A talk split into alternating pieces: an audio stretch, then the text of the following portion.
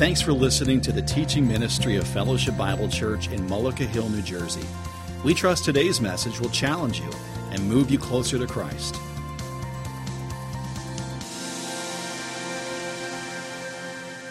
This morning in Acts chapter 9, we'll pick up the reading here at verse 26.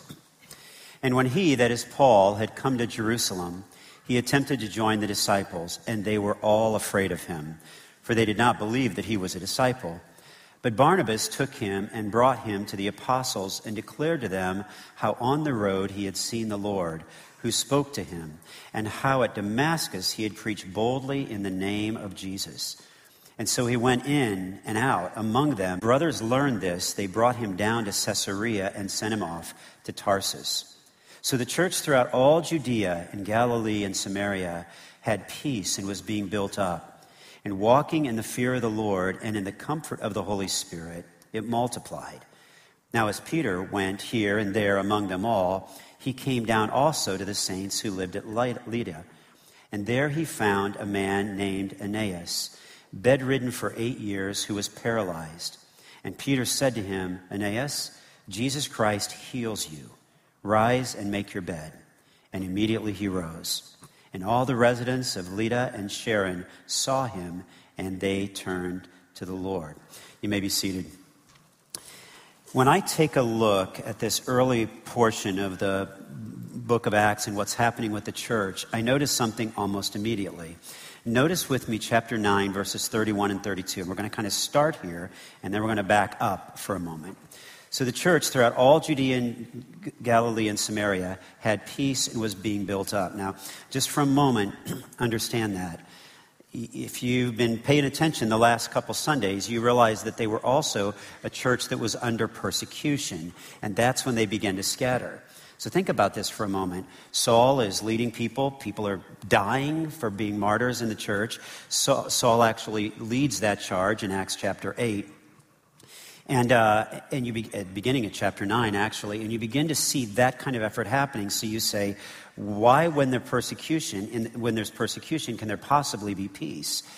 And, and maybe the best expression of that is that the peace is given from the Lord even in the midst of the persecution. And the church is being built up in that process. Now, we're pretty prone to being safe and secure as Americans. And we rejoice in the fact that we have peace because even on this weekend, we remember that people died so that we could have peace. But I just want to remind you that just because you're experiencing difficulty or persecution doesn't mean you can't have peace.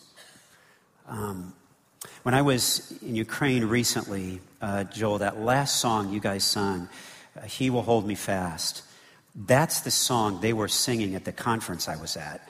And I remember thinking, wow, I know that song. How do I know that song? How do I know that song? But because they're singing Ukrainian, it's not like I can actually Google the words and find out the song, right? And so this morning when you're singing it, I'm thinking, that's the song. That's the song they were singing, right?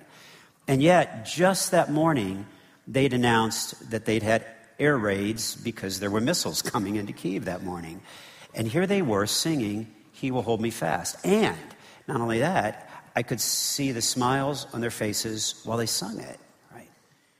You see, difficulty and persecution doesn't mean that you can't be at peace. And that's where the church was. And in that process, they were being built up. And notice there's two other factors there. They were walking in the fear of the Lord, and they had comfort from the Holy Spirit. And that's where our peace comes from. Now, notice something else, too that the church was being multiplied, and notice how it was being multiplied Judea, Galilee, and Samaria. Now, you may remember that the book of Acts starts out, and one of the reasons we engage in it is because we wanted to keep a perspective on how we minister to the world, not just how we build a church here, but how we look out, right? Um, Jesus said, You will be my witnesses in Judea, Samaria, to the uttermost parts of the earth.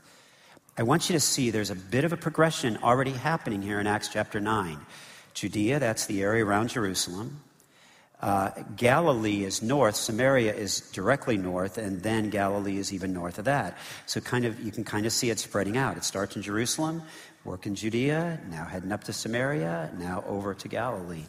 That process is happening, and that's important to realize because the church multiplying is not just the church multiplying in one geographical location, but it's the church spreading out. Now, That's all by way of introduction to say this. That's not what the lesson's about this morning? It's about two people, Paul and the Apostle Peter.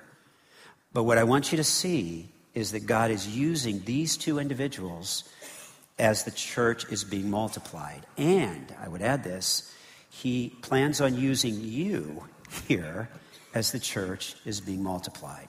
So here they are, two lessons for us, and we'll unpack them. From Paul, we learn that serving Jesus takes patience. From Paul, we learn that serving Jesus takes patience. And from Peter, we learn that following Jesus takes humility. We're just going to unpack those two elements here. But for just a moment, just ponder this.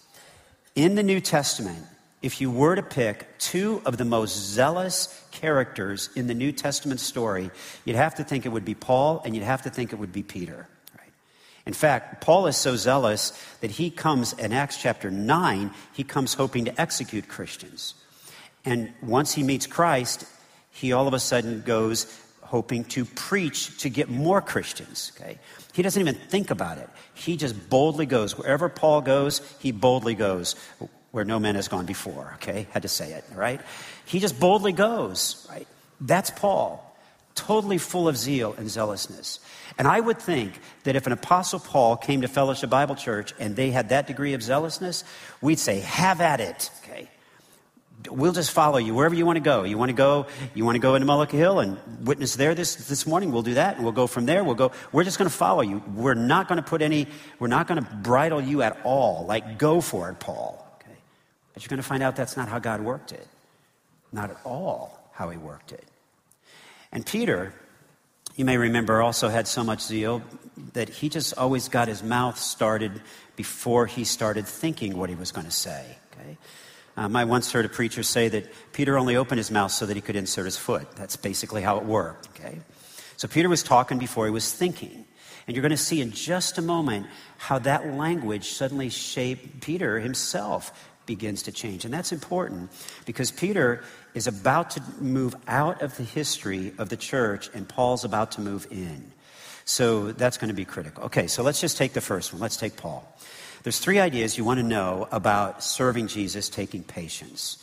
First of all, you need to love well. And I mean by that, love Jesus well. There is no substitute for time alone with Jesus. You say, well, we're in the book of Acts. Why, why are you talking about Galatians here as a reference? I want to show you something. Look, before you go to Galatians, look at Acts again, chapter 9. And I jumped in reading at verse 26, but if you go back a little bit, you'll notice um, in Acts chapter 9, verse 20, and immediately, this is Saul who we know as Paul in the Bible. He immediately he proclaimed Jesus in the synagogue, saying, He is the Son of God. His theology's right. Okay, he's got it. And he's in the synagogues teaching. He's not bashful, and he proclaims him. Verse 21 And all who heard him were amazed and said, Is not this the man who made havoc in Jerusalem of those who called upon this name? And has he not come here for this purpose, to bring them bound before the chief priest? Answer yes.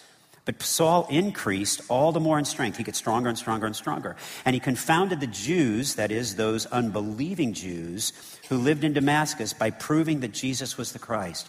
He's articulate, he has his theology right, and, and you would just think, like, have at it, right? And then it says, when many days had passed. Now you got to stop there for a second. Because if you're reading, you're about to ask the question, how many days passed? Okay. You ready for this? Over 900. You say, What? How do you know that? You know that from the book of Galatians. Because in Galatians, this is what we read. But when he had set me apart before I was born, and who called me by his grace, was pleased to reveal his son to me, in order that I might preach him among the Gentiles, I did not immediately consult with anyone. In other words, Paul said, I'm just going to go preach. I know who Jesus is. I'm going to go tell him. Nor did I go up to Jerusalem for those who were apostles before me. Now, back in the book of Acts, you're going to see verse 26 says, And when he, that is Paul, had come to Jerusalem. So before he goes to Jerusalem, all of this happens. Okay? Watch this. But I went into Arabia and returned again to Damascus, which means he was at Damascus once and he went out and then he came back. And then after three years, I went up to Jerusalem to visit Cephas and remained with him 15 days. Now, here's the thing. What I want you to see is remember how I said you just want to realize that there's no substitute for time alone with Jesus. Okay? Before you just jump into serving and ministry, just know this you have to have a, a, a window of time where you have time alone with Jesus. In fact, I just kind of Googled, and it must be true because I Googled it, okay?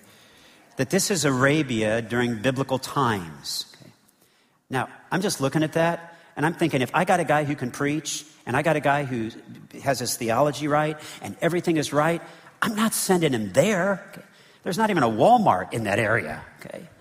I want to send him somewhere where there's a lot of activity. But you know where God sends him?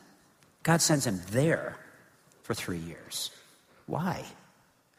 Paul speaks of the revelations of Christ, that he grows in understanding Christ, not simply by preaching, but by spending time with Christ. It's so critical. The most zealous person in the world, you'd think you just want to say, go get him. And God says, hold on, Paul. Three years away, time with me before you go get him. Okay. Here's the second idea serving Jesus takes patience, so be encouraged. Others' intentions do not thwart God's actions. Others' intentions do not thwart God's actions. Now, bear in mind, Paul's been away for three years in Arabia, receiving the revelations of Christ, interacting with Jesus, the risen Christ, in some way. Now, all of a sudden, he comes back and says, Okay, now I'm ready to preach. Okay? And what I want you to see is what immediately happens when he begins to preach. Look with me at verse 23. When many days had passed, the Jews plotted to kill him. Okay, what? But his disciples took him by night and let him down through an opening in the wall, lowering him in a basket. Now, in 2 Corinthians 11, you're going to understand that even the leader of that particular area in Damascus was watching the gate. So you can only get into these cities through the gates, or uh, come into the city through the gate, or out through a gate. And they were watching the gate. So his friends say, hey, listen, uh, they're going to kill you, and we're going to send you over the wall in a basket. And so they do, right? Look at verse 29. And when he disputed against the Hellenists, now he's down in Jerusalem, okay? Is it going to be better in Jerusalem? But they were seeking to kill him, okay? Now, for just, uh, just appreciate the humor of this for a moment, okay? Acts chapter 9 says that, beginning of it, that Saul had come to Damascus because he didn't like the way that people were teaching about Christ. They were preaching Christ and he didn't believe in that. And so he came breathing murder. He came. This is not good conflict resolution, okay? Saul's going to kill people. These people are going to kill him. Everybody's going to kill somebody, okay? This is not the way it should be done. But what I want you to see is that this is the environment that Saul finds himself in. But just because someone intended to kill you, that didn't thwart God's action on your behalf. In fact, it gets better. How close to better? Well, look at this. In Acts chapter 14, this is what we read. But Jews came from Antioch and Iconium now Paul's got his ministry going. Having persuaded the crowns, they stoned Paul, dragged him out of the city, supposing that he was dead. Okay? You may remember that. That's when Saul, all of a sudden, Paul, all of a sudden walks back into town after they thought they killed him. But what I want you to see is this. Look at 2 Corinthians 11, 25 through 26. And for just a moment, understand that we live in a world where everything feels safe and secure. In fact, the number one question asked of me when I returned from Ukraine a few weeks ago, the number one question was this Did you feel safe? I just pondered that question like, why is that the first question?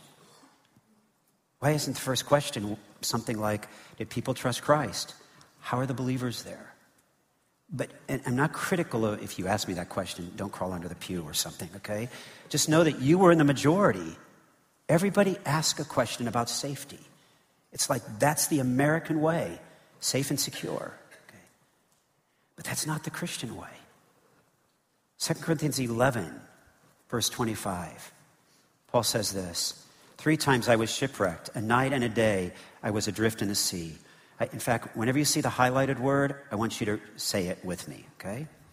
On frequent journeys in danger from rivers from robbers, from my own people, from Gentiles, in the city, in the wilderness, at the sea. Is there anything about that that's safe? Is there anything about that that's secure? You ready for this? This word danger occurs nine times in the New Testament. Only Paul uses it. Eight times are right here. You ready for this? Here's the ninth time Romans chapter 8. Who shall separate us from the love of Christ? Shall tribulation or distress or persecution or famine or nakedness or or sword? No, in all these things we are more than conquerors through him who loved us. Wow, is that a cool promise? Okay. That when we feel insecure, we're not just supposed to find safety so that we'll feel secure. We're supposed to say this. I love singing, He will hold me fast with all of you. But I'll be honest, standing singing it with people when there was an air missile attack earlier in the afternoon, and they're singing it with all of their heart, is also kind of amazing window of opportunity. You see, if there's danger in your life, if there's insecurity, if it feels like something's a little unsafe, if you don't want to see the doctor this week because you, you're afraid what they might tell you, I'm telling you, it is in those windows that we just got to know that God is operative. No one had as many opportunities to be killed in the Bible as Paul, okay? Like, I remember Chuck Swindoll used to say, listen, when Paul went to a town, he never checked out the hotels, he went and checked out the jail because that's where he's going to be spending his time. Okay? He, oh, and just look at this for, for, a moment. Take your Bibles because we were singing this this morning too. Um, in an earlier song, and I just I grabbed my Bible and looked it up. Look with me at Acts chapter uh, 16 for a moment. I just want to see. I want you to see how how uh, when we were singing about singing in the storm, right? Um, we were singing about that, and I was drawn to this passage again. Okay, l- look with me at Acts chapter 16. Um, after Paul is arrested for preaching again, verse 22 the crowd joined in attacking them, and the magistrates tore the garments off them and gave orders to beat them with rods. Okay, this is not a good day. And when they had inflicted many blows upon them, they threw them into prison, ordering the jailer to keep them safely. Having received this order, he put them into the inner prison and fastened their feet in stocks. Okay, now that's a moment where you might say, hey, listen, maybe we shouldn't have been here. Okay, maybe we got the wrong calling. Maybe when we thought the Spirit was telling us to come down and preach here, maybe he wasn't. Okay. About midnight, verse 25. Paul and Silas were praying and singing hymns to God, and the prisoners were listening to them. No kidding. Okay. Of course, the prisoners are listening because the only guys not complaining in the prison and the ones singing are the ones that were just beaten. Paul gets it right. Who shall separate us from the love of Christ? Shall tribulation or distress or persecution or famine or nakedness or danger or sword? Now, in all these things, we are more than conquerors through him who loved us. Pause there and understand our theology needs a tweaking. When you go through a difficult time, if you say, How do I know God loves me? You're not understanding Romans 8 35 and 37. Because Paul says, I go through all that difficulty, and here's what I know he loves me. Okay? So, be encouraged. Others' intentions do not thwart God's actions. And there's one more stay active. Serve where you are today. It's the best preparation for where you will be serving tomorrow. Okay? Serve where you are today. It's your best preparation for where you will be serving tomorrow. Go back with me, Acts chapter 9, for a moment. So, Paul makes a narrow escape out of uh, Damascus in a basket at night. And he goes down to Jerusalem and learned of this, that they were going to kill him. They brought him down to Caesarea, that's a seaport, and sent him off to Tarsus, which means they put him on a ship to send him out of town. Okay? And then we read that the church throughout Judea and Galilee and Samaria had peace and was being built up. But I want you to think about this. He is sent off to Tarsus. Now, I have this guy that's a really zealous uh, proclaimer of Jesus. He's got his theology right. He loves to talk to people about Jesus. And the first thing God does is send him off to, uh, uh, to Arabia for three years. Okay? Now he's back, and now he comes down to Jerusalem, and now he can do the same thing, but now he spent time with Jesus. So the one thing we want to do is keep him doing it here, right? And you know where they send him? They send him here, to the little podunk town of Tarsus, right? Now, you say, what's he doing there? Okay. More importantly, how long is he going to be there? Because when you continue reading in Galatians chapter 2, you realize that Paul was 14 years. He says it was 14 years before I came to Jerusalem again. He, before Barnabas comes and takes me to Antioch, which means that when I put the three years with the 14 years and maybe five or six months or so in Damascus, I suddenly realize I got to count for another 10 years. Paul is in this little podunk town of Tarsus for 10 years. You see, you got the greatest missionary the world has ever seen ready to go. Why would you put him over there for another decade? In fact, um, one commentator says it this way During this residence in his home territory, Paul presumably continued his witness for Christ there we leave him until Barnabas brought him back to Antioch in Acts chapter 11, verse 25. The time span between Paul sailing to Tarsus and Barnabas' bringing him to Antioch covered some 10 years or so. These are referred to as Paul's silent years. You say, wait, are you kidding me? The greatest missionary takes three years there and 10 years here, and then finally we release him. And the answer to that is serve where you are today. It's the best preparation for where you will be serving tomorrow.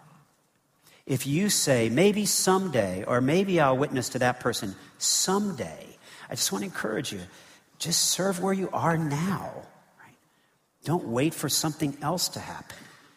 Don't imagine or have an intention that you'll do something later. Paul serves there faithfully. And that's where we leave Paul. In fact, you're, not going to even see him show up again until Acts chapter 11 because he's down there doing ministry in his hometown, in his little local ministry body there, pastoring in Tarsus for a decade. But that brings us back to the Apostle Peter. And from Peter, we learn that following Jesus takes humility. Following Jesus takes humility. Here's the first thing I want you to see is you want to make this about Jesus and not yourself. Okay? This is how you serve well. Remember, Paul had to love wells. Spending time with Jesus, there's no substitute for that. Time alone with Jesus matters, right? But with, with Peter, Peter had a tendency to make things about himself. And this passage in Acts chapter 9 almost reads a little awkwardly, right? But Peter said to him, Aeneas, Jesus Christ heals you, rise up and make your bed. He, he, he doesn't seem to, he doesn't say, I'm going to cast out a demon. He doesn't say, hey, listen, um, in the power of Jesus, I say to you, he, he, all of that's gone. And I just want to show you a really quick little comparison between what Peter does with this man and what he did with the man in Acts chapter 3. Okay? Now stay with me for a second. Just, just see how it says it. Aeneas, Jesus Christ heals you, rise up and make your bed. Okay? And immediately he arose, so he's healed. Look at how he healed the lame man in Acts chapter 3. But Peter said, I have no silver and gold, but what I do have, I give to you. Now notice, three times he uses the word I. I have no silver and gold, but what I do have I give to you. In the name of Jesus Christ of Nazareth, rise up and walk. Now go, go back with me and look at this one. Ananias, Jesus Christ heals you, rise up and make your bed. Notice what's missing. And I would make the argument that Peter is progressing. Here is what he said, and I don't think it's wrong that he said, I have no silver and gold, what I do have I give to you, but I want to show you where it was wrong. Okay? Back in Mark chapter 14, notice what he said back there. The night that Christ would be uh, tried and the next morning crucified, Jesus said to him, that is, all of them, You will all fall away, for it is written, I will strike the shepherd, and the sheep will be scattered. And Peter said to him, Even though they all fall away, I will not. And Jesus said, Truly, truly, I tell you this very night, before the rooster crows twice, you will deny me three times. But he said emphatically, If I must die with you, I will not deny you. Okay. Now, look at this statement again. Aeneas, Jesus Christ heals you, rise up and make your bed. Can you feel how Peter has changed because he just doesn't talk about himself as much? Here's another way to say it Following Jesus means I talk about him more and myself less. Following Jesus means I talk about him more and myself less. My, uh, my, my dad was a storyteller. Um, he, if he was in a crowd, he'd start to talk. And as kids, we'd heard those stories so many times that when he'd start, um, we'd go, kind of go like this. Okay. Which means this is the fifth time we're hearing this story. Okay. Now, I just realized I got my son sitting in the front row. I've never told them that story before. Okay. So I'm going to be doomed this afternoon. Okay. Here it comes. All right. Um, I too like to tell stories. I like that interaction.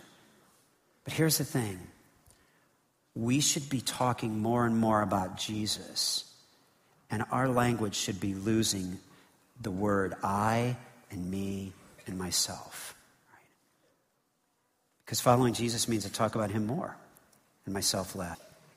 And that's the last part of the story before we get to Acts chapter 10. In those days, she became ill and she died. And when they had washed her, that is, washed and prepared her body for burial, they laid her in the upper room. Okay, now, just for a moment, understand that's not where bodies go when they're dead, but it is in the prophetic story of the Old Testament where sometimes body waiting on come and raise them from the dead. Okay? So just know this. There's a little nuance here that's already happened. That's okay. Wow, that's wild stuff. They're downstairs mourning her, and she walks through the door, okay, and says, Hey, what's everything? Um, verse 49 there's a little girl who dies, Jairus' daughter. In verse 49, Luke chapter 8, while he was still speaking, someone from the ruler's house that came and said, Your daughter is dead. Do not trouble the teacher anymore. But Jesus, on hearing this, answered him, Do not fear, only believe that she will, that she will be well. And when he came to the house, he allowed no one to enter with him. Now, see, see, that's the same pattern Peter had. Peter said, Listen, everybody needs to leave, except Peter, John, and James, which means Peter has seen this before. And the father and the mother of the child.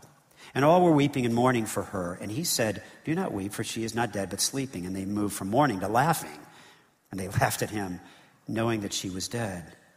But taking her by the hand, he called, saying, Child, arise. That's almost exactly how Peter says it Tabitha, arise. And her spirit returned, and she got up at once, and he directed that something should be given her to eat.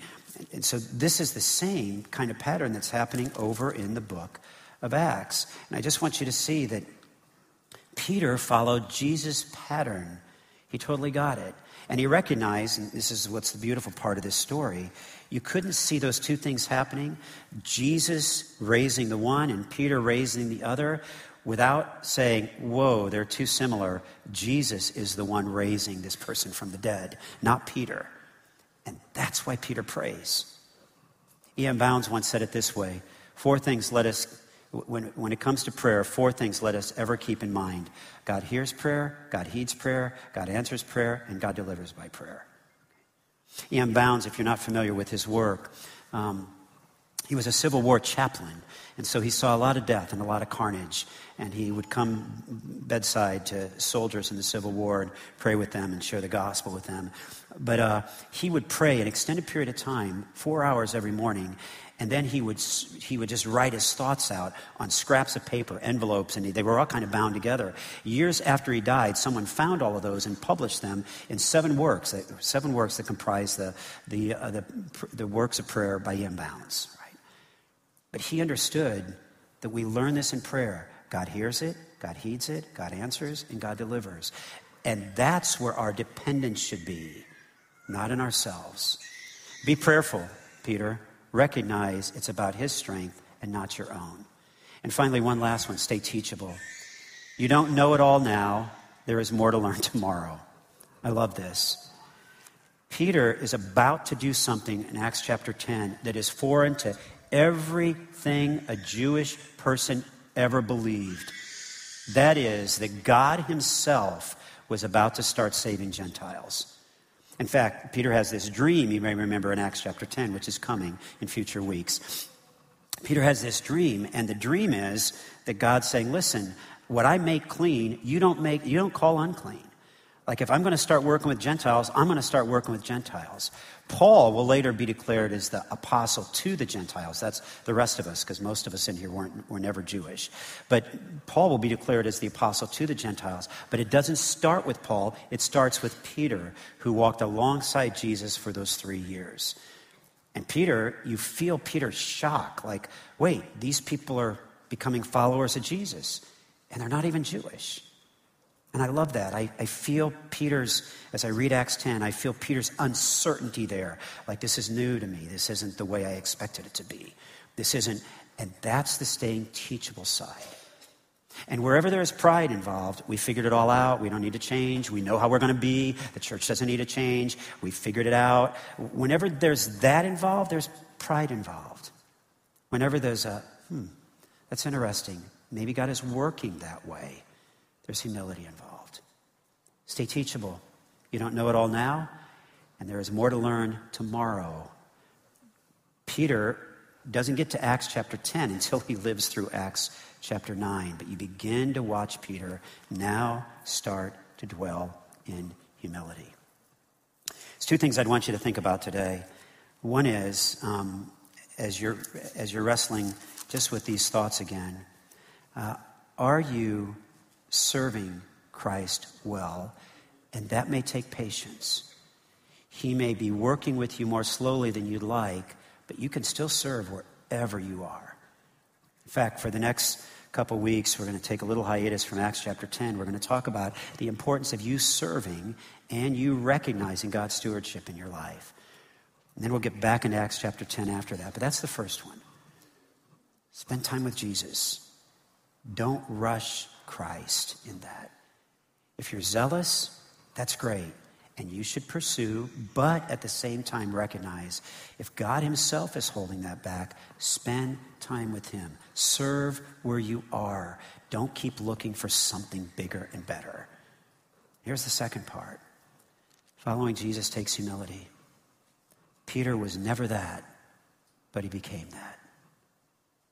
In fact, just in closing, take your Bibles and go with me to John 21 for just a moment. John 21. One of the final times we see Jesus interacting with Peter is uh, when they have breakfast together on the shore. This is after Jesus, Peter had denied him three times. Jesus was crucified, he's resurrected, and you may know the story. Jesus asked him three times, Peter, do you love me? Peter, do you love me? Peter, do you love me? Each time Peter says, Well, yes, Lord, you know that I love you. And he gets frustrated because he, he he's losing his pride and he's having to walk in humility to be reminded that he, yes, had indeed denied Christ three times, even though he said he never would. And then we find this. Um, verse 18 Jesus said, Truly I say to you, when you were young, you used to dress yourself and walk wherever you wanted. That is, you did whatever you wanted, Peter. But when you're old, you will stretch out your hands and another will dress you and carry you where you do not want to go. Now, that may sound confusing, but just let me, let me just kind of unpack it for you for a second.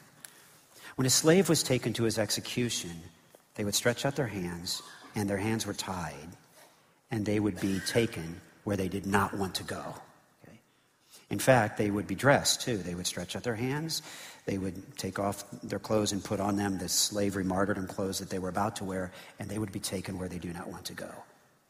And we know that that's what Jesus is referencing here because he goes on to say, the text goes on to say in parentheses, that Jesus said these things to communicate the way in which Peter would die.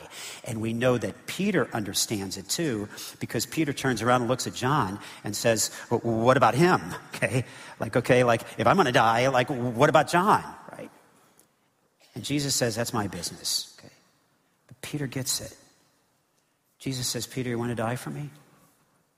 That day will come. Okay. You, by faith, will be granted courage to die for me. It's remarkable. At the end of John, God is already peeling back Peter's pride and bringing about Peter's humility.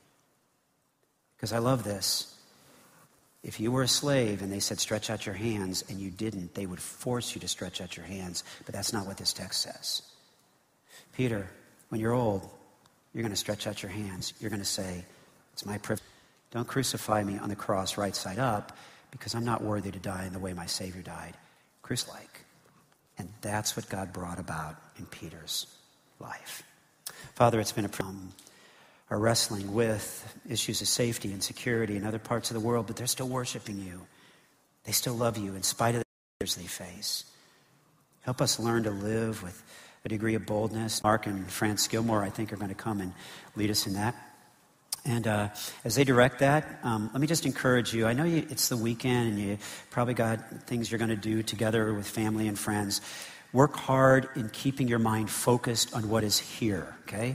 Until you get out to your barbecue or whatever's coming later in the weekend. For right now, give your undivided attention and your focus, bring your thoughts captive to Christ as we pray together for the needs of fellowship and the needs around the world. What a great message. Um, we trust you've been encouraged by today's lesson. For resources to help you move forward in Christ, we invite you to check out our website, aboutfbc.org, or our Facebook page, Fellowship Bible, Mullica Hill.